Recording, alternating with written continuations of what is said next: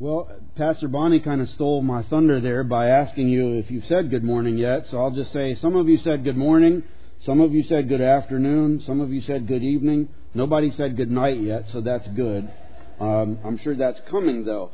But I do want to welcome you, and I do encourage you to go back to the back and, and talk with Ashley or someone. You know, we talk so much about who we are and what we believe and how you can get connected. And if that's something Red or Sam said to you tonight interests you and you're looking to get connected there, I, I encourage you to go back and talk with them. Or you can grab one of these Connect cards on your way out, fill that out, and let them know that you're interested in that, and they will get back with you for sure. They're excited about that team. You know, we are moving closer and closer to a building where we're not going to be in this location anymore. And we're real excited about that. We're praying about that and looking forward to that.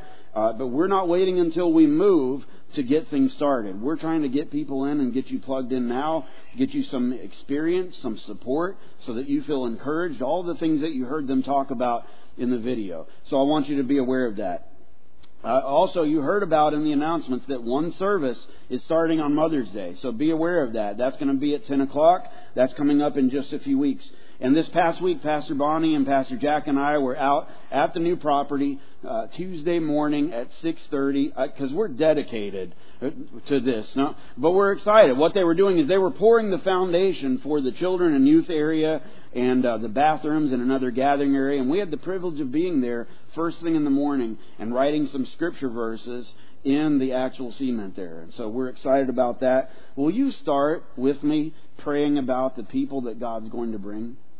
Just start right now praying for families and people that are going to come that need Jesus, just like you and me, that want to have a place that they call home, just like you and me. Will you do that with me?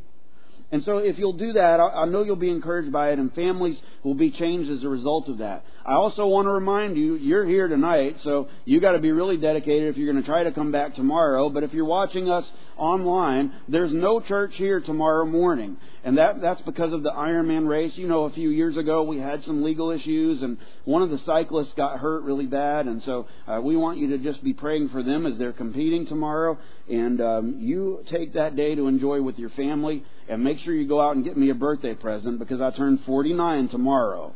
And so,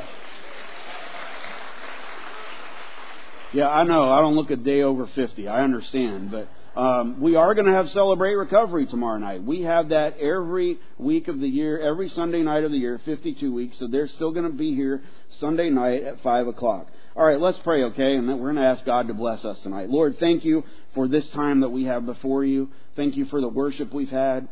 Thank you for the fact that you meet us here and you speak to our hearts and you encourage us and lift us up in our faith. And so I'm praying that you've done that already. And if you haven't done that so far, that you would use these words that I'm going to share to do that in people's lives. That they would be changed as a result of what I am sharing that comes straight from your heart. And I ask it in Jesus' name. Amen. So this past week I'm in the office and my son is there doing some schoolwork and he's across the room and I say to him, hey, is there a Snickers bar in that box right by you? And he said, yeah, you want one? And I said, yeah. So in our home we just say, if I say pass me a Snickers bar, he's actually going to throw it to me. And so he did. But he was an offensive lineman and not a quarterback. And so when he did that, it hits the water bottle on my, my desk, which is open which pours out onto my phone, my computer, my pants, and my sermon notes. And so everything's just kind of soaked, and I jump up and I just re- decided, you know what? I wasn't really sure about what I had in those notes, anyways. And so I kind of tossed those aside, and I was wondering if this was God's way of telling me to get rid of the sermon notes or not eat the Snickers bar. And, and I, st- I still don't know the answer to that. So um, but we'll work through that. I never did figure that out. But uh, when our kids were growing up, the boys played with action figures a lot. They used like th- things like Indiana Jones figures and Star Wars and baseball. They went outside and played baseball and football and basketball and soccer. Are you noticing a theme here? And so everything for us then kind of changed about five years ago when Lana and I started dating, and there were finally girls around in our family for the first time. And when you have all boys, who are all knuckleheads, and then you put them together with a couple of girls, uh, you learn things really quick that life is just different with girls around. And I know I've shared that with you folks before, but it's really true. And I go through all kinds of things that I say, well, I never saw myself doing that. That's a first for me. That's another one that I've never done. And so, I, one of the ones that I just thought I'd share with you that I, that I was that was a first for me was the first time I ever played with Barbies. Now, I don't make a habit out of that now, okay? Kind of got that one out of my system. But one night I was watching Collins, who was five at the time, and, and uh, Lana was out. And this was before we got married and before I had moved in. And, and she wanted, Collins asked me to play Barbies with her. And so we got, we got in the living room where her Barbie dream house is. And I think I have a picture of that up on the screen for you. And so, uh, you know, when you look at those, I want you to notice how everything looks new and normal and clean and perfect and plastic. Probably just like your house, right? And before I knew it, there I am on the floor. I'm knee deep in the middle of their relationship. And it's like I had a front row seat into their home, Ken and Barbie, right there in front of me. And if this was a reality show, I'd record every episode so that I could binge watch the whole thing all at once. And it wasn't too long into this that I found out, wait a minute, Ken and Barbie aren't married. And so I did some shotgun premarital counseling with them right there. True story.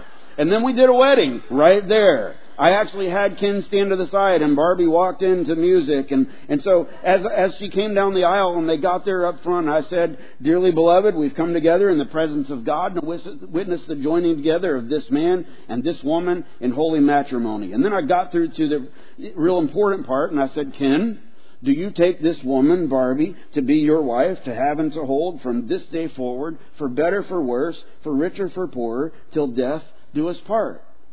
And then I got to Barbie and I asked her the same things. Do you take this man to be your husband, to have and told, and so on? You'll be happy to know that they both said, I do.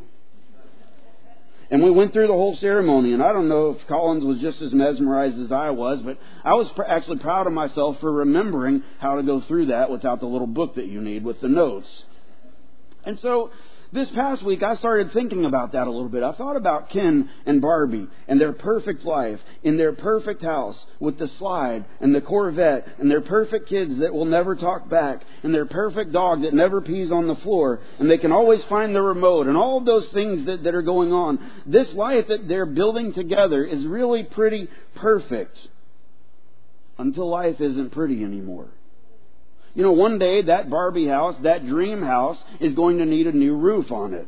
Or that family is going to outgrow the Corvette and they're going to have to switch to a minivan instead. Or what about when the kids actually do start talking back to them instead of being a united front and one of them sides with the kids?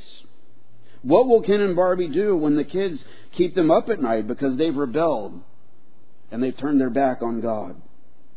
How will they handle it when Ken and Barbie are so busy shuttling them to activities that they never actually see each other until they're falling into bed at night exhausted? I mean, they're too tired to satisfy each other at that point, but their kids are getting noticed by college scouts, so it's okay. What will happen when someone or something comes in between them? Like if trauma brings distance between them because the thought of physical touch makes one of them physically sick? What about when friendships with other people cut into the time that they have as a couple? What about if addictions get into play and they become more important than the admiration they used to have for each other? You know what I'm talking about. When one of them has to stop for a drink on the way home to unwind just because the family stresses them out or when they really look forward to that time at work with their work wife, and they look forward to that and they look for excuses to talk to them and swing by their desk or bring them more paper or another cup of coffee. Or when one finds out that the other isn't spending too much and the debt just keeps piling up and piling up or when one learns that the other has been on the internet and so passwords are being hidden and access is being denied to devices, phones, computers, iPads. You know what I'm talking about. All of those things can make marriage hard. And it can lead Ken and Barbie to wonder if they really did the right thing when they said, Till death do us part. And if Ken and Barbie struggle to have the perfect marriage, how are the rest of us ever going to make it? The good news is Jesus can and wants to help you in your marriage. He wants you to stay together. So over these next several weeks, we started this series last week called Till Death Do Us Part. It started last week where Pastor Jack kicked it off by telling us about the expectations that we have within a marriage. And he kind of pointed us to this passage in Ephesians 5 where he says, Husbands, love your wives, and wives, respect your husbands. And this is only possible when each of you is submitted submitting to one another out of reverence for Christ. Tonight, we're going to continue with that next topic secrets. This is important because marriage is not a human idea. It's actually an institution that's created by God. Genesis 2:24 tells us, "For this reason a man will leave his father and mother and be united to his wife and they will become one flesh." The man will leave his father and mother, and he will cleave to his wife, and he will receive her as God's perfect gift. This is not, marriage is not just a piece of paper, it's a covenant. It's a binding, solemn agreement, a sacred vow, and a public declaration that you make between one man and one woman before God for a lifetime. And it requires both of them making holy promises to God and to that spouse to care for and love and cherish and remain faithful to each other for life. Those are words that I say in every wedding ceremony that I officiate. Yes, even the one that I did with Ken and Barbie. And once you start in a relationship like that with someone, you have to decide what kind of marriage you will have. Will this be a marriage of convenience where you do you and I do I? I know I should have said me, but I wanted it to sound the same way. But basically, where one person has their own life, they kind of do their own thing, and the other has their own life, and they kind of do their own thing, and maybe once in a while they pass each other like ships in the night, but it doesn't really matter if we don't because we're just here because we need somebody else there to support us.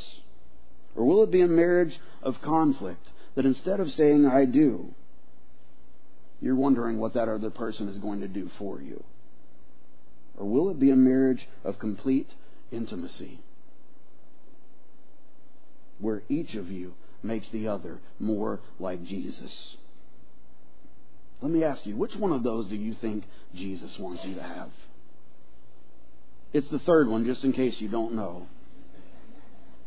But if becoming like Jesus is the goal for your marriage, and it should be, you can't hide things from him and that person that's next to you just because it feels good to you. Let me say this you can't hide if you want to become holy. I'm going to say that again. You cannot hide if you want to become holy.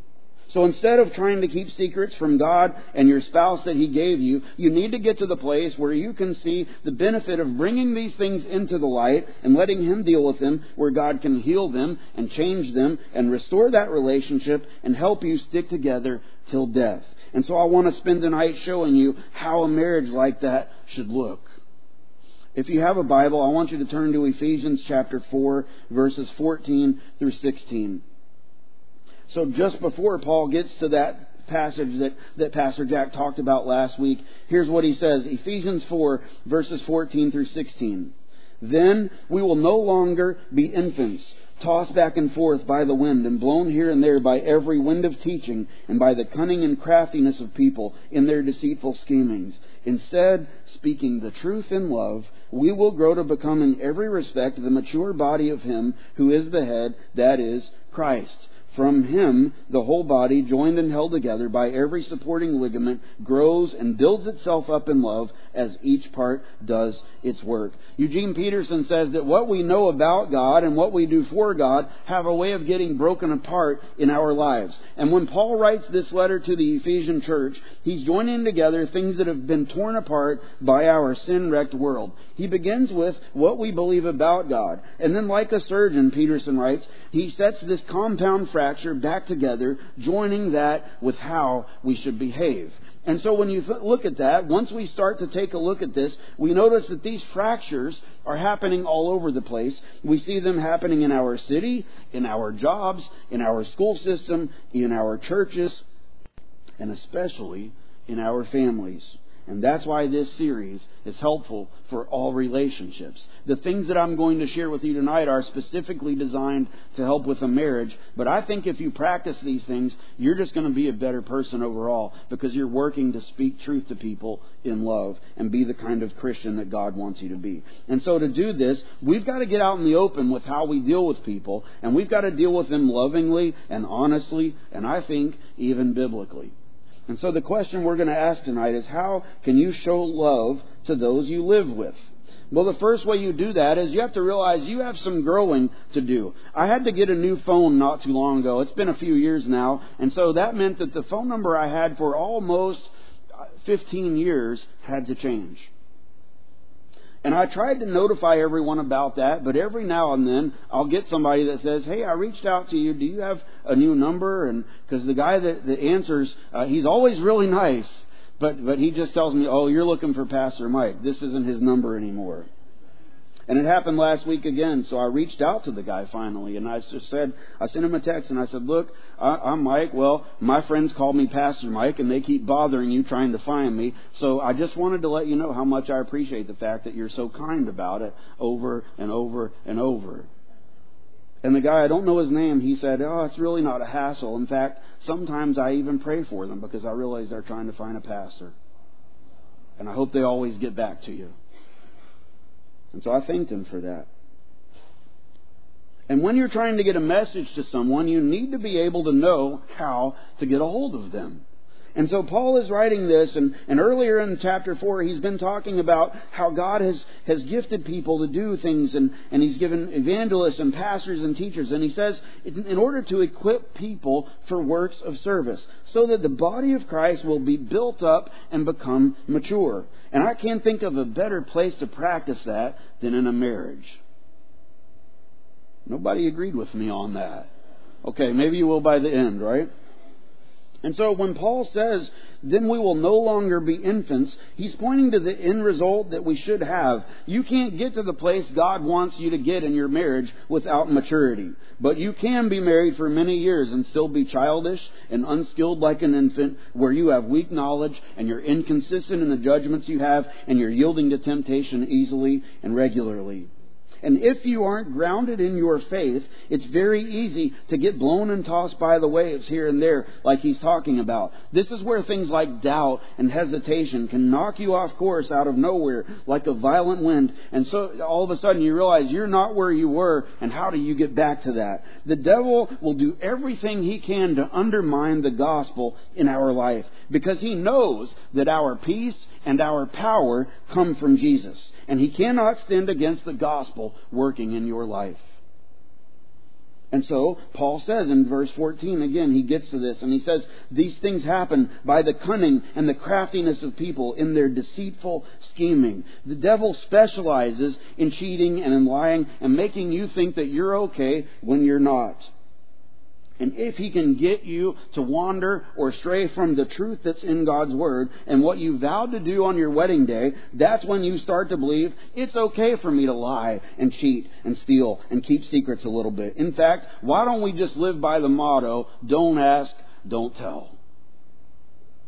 And so that's what's happening in our lives. And we don't have to look very far in the Bible to see this happen. We only have to look to chapter 2 of the whole book, where Adam and Eve are there in the garden, and Satan shows up, and he says to Eve, Did God really say what you, what you said? He said.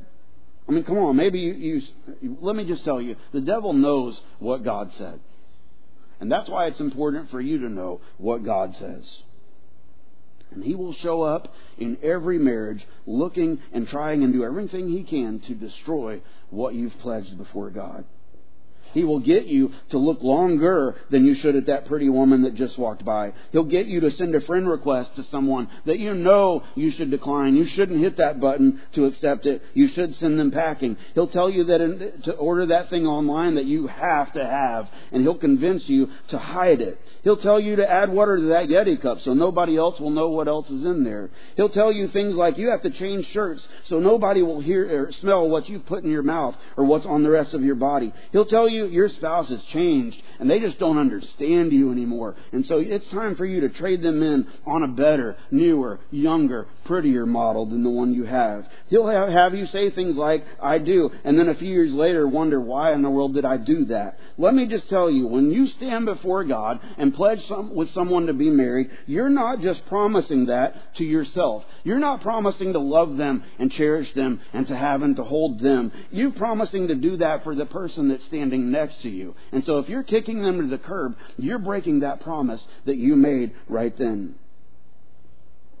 And this is why you and I have some growing to do.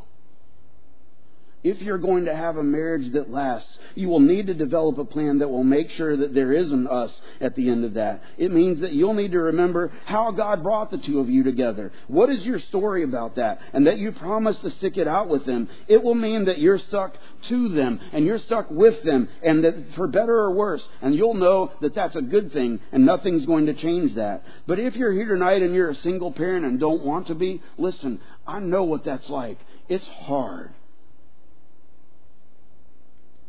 But I encourage you, if you're not married right now and you're hearing this, think about what you can be doing with your kids to teach them the kind of marriage that they should be looking for. One of the things that I do with our sons every week is I, I take a chapter of Proverbs and whatever day it is. So, for, for example, today is the 17th. Okay. So today's the 17th. I'll look in Proverbs 17 and I'll find a verse there and I'll type that out to them and I'll give them an explanation of that verse and maybe a story or two about how I've either screwed that up really bad or sometimes I do it really well. But I call that Proverbs that prepare you because I want these men in my home to know how they're supposed to act when they're no longer in the home. And so what are you doing to train your kids? Be patient. Tell, teach them to be patient and to wait for who God brings them. Have conversations with them. Model that for them. Let them see you walking this out. Let them see you growing spiritually. And if you're single but available, make sure that you're growing so that you can be, be, be, the man or woman that God wants you to be. And you can be ready to love them when God brings them your way. So how can you love those you live with? Well, the second way is you, you have something that you need to say. Years ago, I was pastoring a church and two ladies were mad at each other. I mean, they're ready to duke it out. They're not just annoyed a little bit with each other. This was actually like real housewives of Franklin County, Ohio. And so, uh, really, one of them stands up in the middle of church and blasts the other one when she's not there and we don't even I don't even say amen in the service before that lady knows what the other one said about her. And when I called her about it and talked with her the next day, she said very so angrily, "I spoke the truth." And I said, "Yeah, but you forgot to do it in love." We can do the same thing in our own marriages and homes, can't we? Paul wants us to know that now that we believe in Jesus, this should change how we behave, especially in the way that we talk with one another. Because we have something we need to say. And you and I can learn to start growing together, but we also have to learn to start talking together with each other. And that means that we talk with each other and not at each other. It also means that we pay attention to how we talk with each other. I know couples that have been married for years, for decades, and still don't know how to do that. They've been married so long and screaming at each other so long, when they type out a message, they automatically go to all caps because that's how they talk all the time with each other. But that's not good, is it? Especially if that's all you do every single time. We need to teach our kids and model this that we, when you do that, it teaches kids to walk on eggshells and fear every conflict, or it teaches them to start looking for a fight even when there isn't one. I know other couples that decide to keep secrets from their spouse because they think they're doing that out of love. I'm protecting them. If I told them what I did or what I said or what I thought or where I looked, it would hurt them. And since I love them, I'm just going to keep it quiet. Listen, what if you showed them real love? by talking with them and working through why you wanted to keep that a secret. Sure, it's going to hurt and it's going to be hard and you're going to have to work to rebuild trust with them, but when those secrets cease, our freedoms increase. That's something we say at Celebrate Recovery each and every week. When our secrets cease, our freedoms increase. What would it be like for you to start living that way?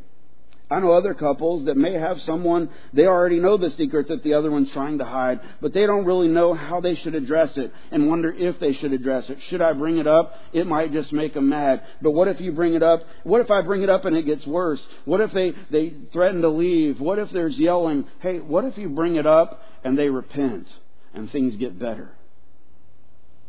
This is all about speaking the truth in love. Last week, Pastor Jack told us that your faith is worthless if it doesn't change the relationships you have, especially those within your own home. And he also said, if we're going to have a healthy marriage that nourishes healthy children, we must base it on what the Word of God says. And when you look at this passage, Paul says, speaking the truth in love, we will grow to become in every respect the mature body of Him who is the head, that is Christ. And so if we start speaking the truth in love, we're going to grow. We should take our lead from Jesus, who is the head, who is the source of everything that we do. And if you study the Bible, you find that every single time Jesus encountered a person, he, they walked away different. They were changed after that encounter. And I ask you, is that something that's happening within your home? Are you having honest conversations with people in your home? Are you speaking the truth in love by actually speaking truth and coming clean when you've done something wrong? Are you speaking the truth in love by actually speaking truth and carefronting those you love? My friend Mike Butler, that's what he calls it. When you lovingly confront someone, you're carefronting them.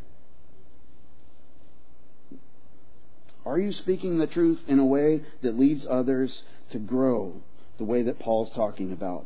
To become mature in every respect? Are you doing that to move them closer to Jesus, or are you giving them an excuse to walk away from Him?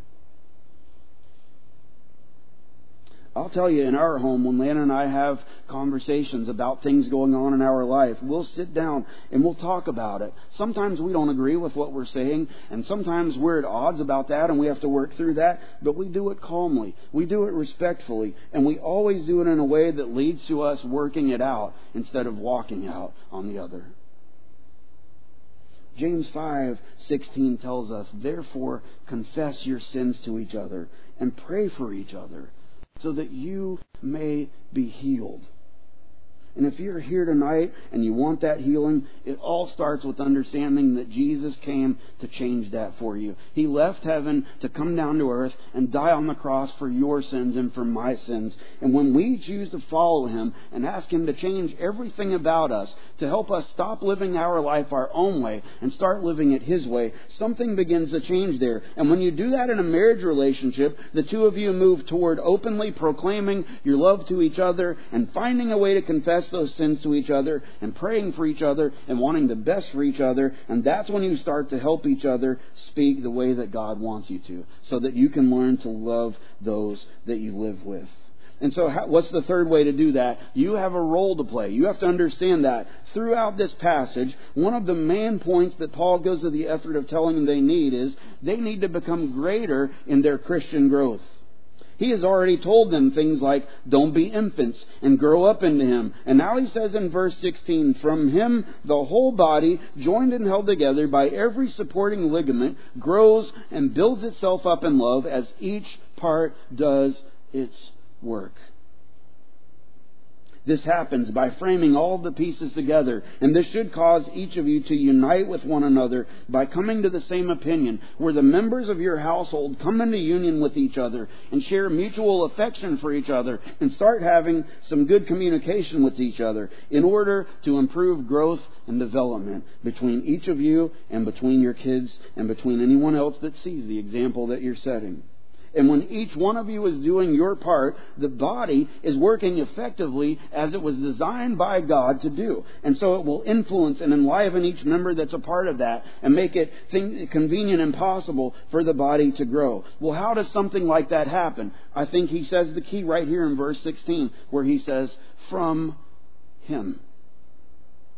As I was studying this week, I was just reading this passage over and over, and, and those two words jumped out to me. That's the secret to doing this. It has to start from Him. You've got to find yourself in a place where you want the kind of marriage and family that only Jesus wants for you, and you're going to run to Him and ask Him to help you in any way He can. You cannot have the marriage Jesus wants you to have if you don't have Jesus as the head of your marriage.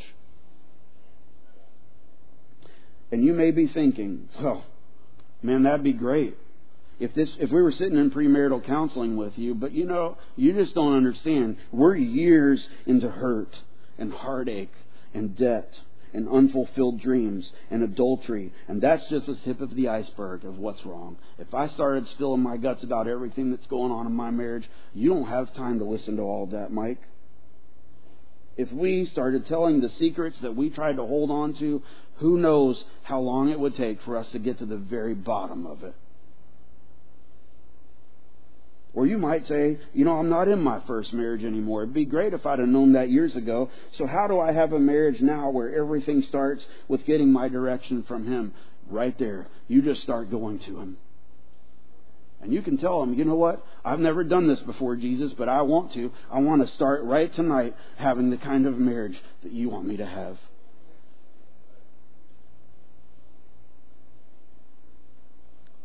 What if you're still married, but you're hanging on by a thread because of things like sin and unforgiveness and selfishness? And you know if somebody, especially you, pulls on one of those threads just a little too much, the whole thing is going to come unraveled. What can you do to have a marriage that will last till death do us part? Chuck Swindoll, in one of his great books about the family and marriage, says when responsibility gets mixed with routine, it starts to take a toll on us. That's when we have a decision to make. Are we going to move out and start over, or are we going to stay and remodel? Are we going to walk away or rekindle the fire? And if you're going to stay and fight for the marriage you have, you need to know that there are a few things that need to happen in order for you and Jesus to start renovating your home.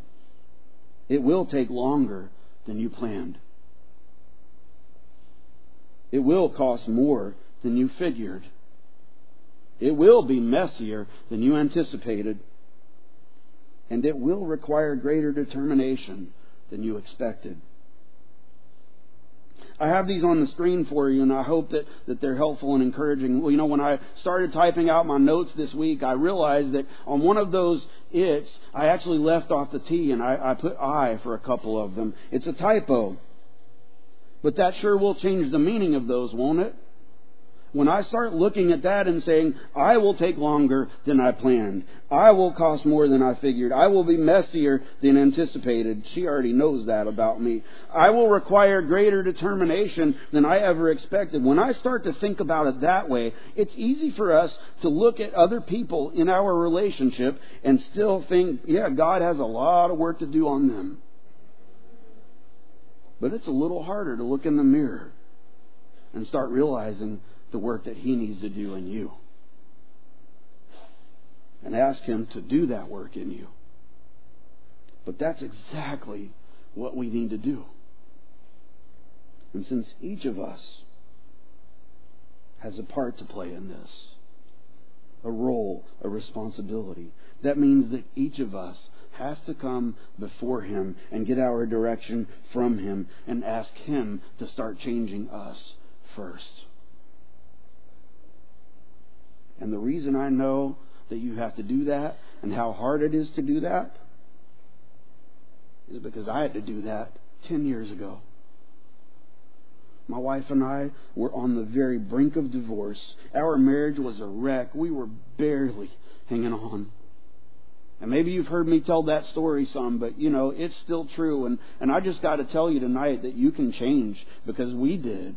And here's what had to happen. I had to get to the place where I realized God wanted to change me. Whether He saved my marriage or not, I was intent on coming to Him and getting those changes made from Him. He was going to change who Mike was. And if that saved our marriage, praise the Lord.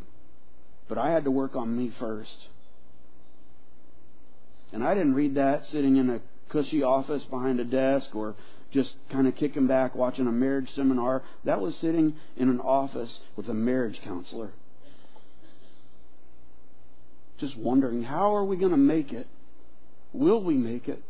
And everything I believed, everything I prayed for was at a, at, at a crossroads right then. What was I going to do with that situation? But you know, I, I took that guy's advice and I started asking God to change me. I will never forget where I was at when He pointed it out to me. And I'll tell you, God met me instantly right then, but He's still working on me. My wife will tell you that. My kids will tell you that. But God had to change me first. And you know what happened then? He started changing her. And I still remember the day we were here in this building. And it came to kind of this point in the service, and, and Rachel's up here leading us in a worship song, and all of a sudden I see my wife step out of the aisle and run to the altar. And she threw herself down and started sobbing Would we have gotten to that point if I hadn't asked God to change me first? Did she have some work to do with him? Of course. But so did I. I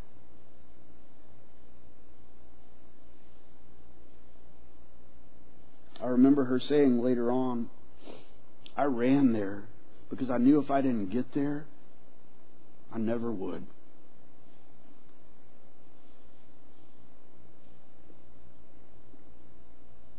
And you know, maybe maybe that's what you need to do tonight. I'm going to ask you to bow your heads and I'm going to have our worship team come up. But you know, maybe it's just time for you to run back to God. Maybe it's time for you to not worry about what others think and, and what you've done and what you've said, and uh, you you just know I got to get to Him and ask Him to change me. I want you to know if you do that tonight, there are going to be some people that are going to meet with you and pray with you.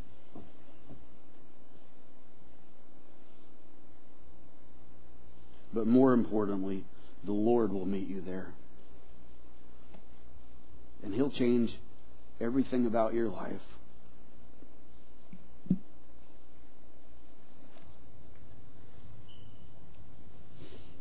Lord, thank you for marriage. We thank you for giving us someone to go through life with. And I ask tonight that you would bless husbands and wives, that you would mature us and grow us into the spouses you have called us to be. Help us to love one another and to speak to each other that way with genuine love. Give the wives here a desire for their husbands, and give the husbands that are here a passion for their wives. And may your peace surround us and calm any storms that come to distract or test us. Lord, please lead us and help us to judge wisely. We submit our ways to you, God, and ask for your will to be done, especially in marriage. if God's speaking to you tonight, I encourage you to come. We'll be here to pray with you. We'll be here to help you.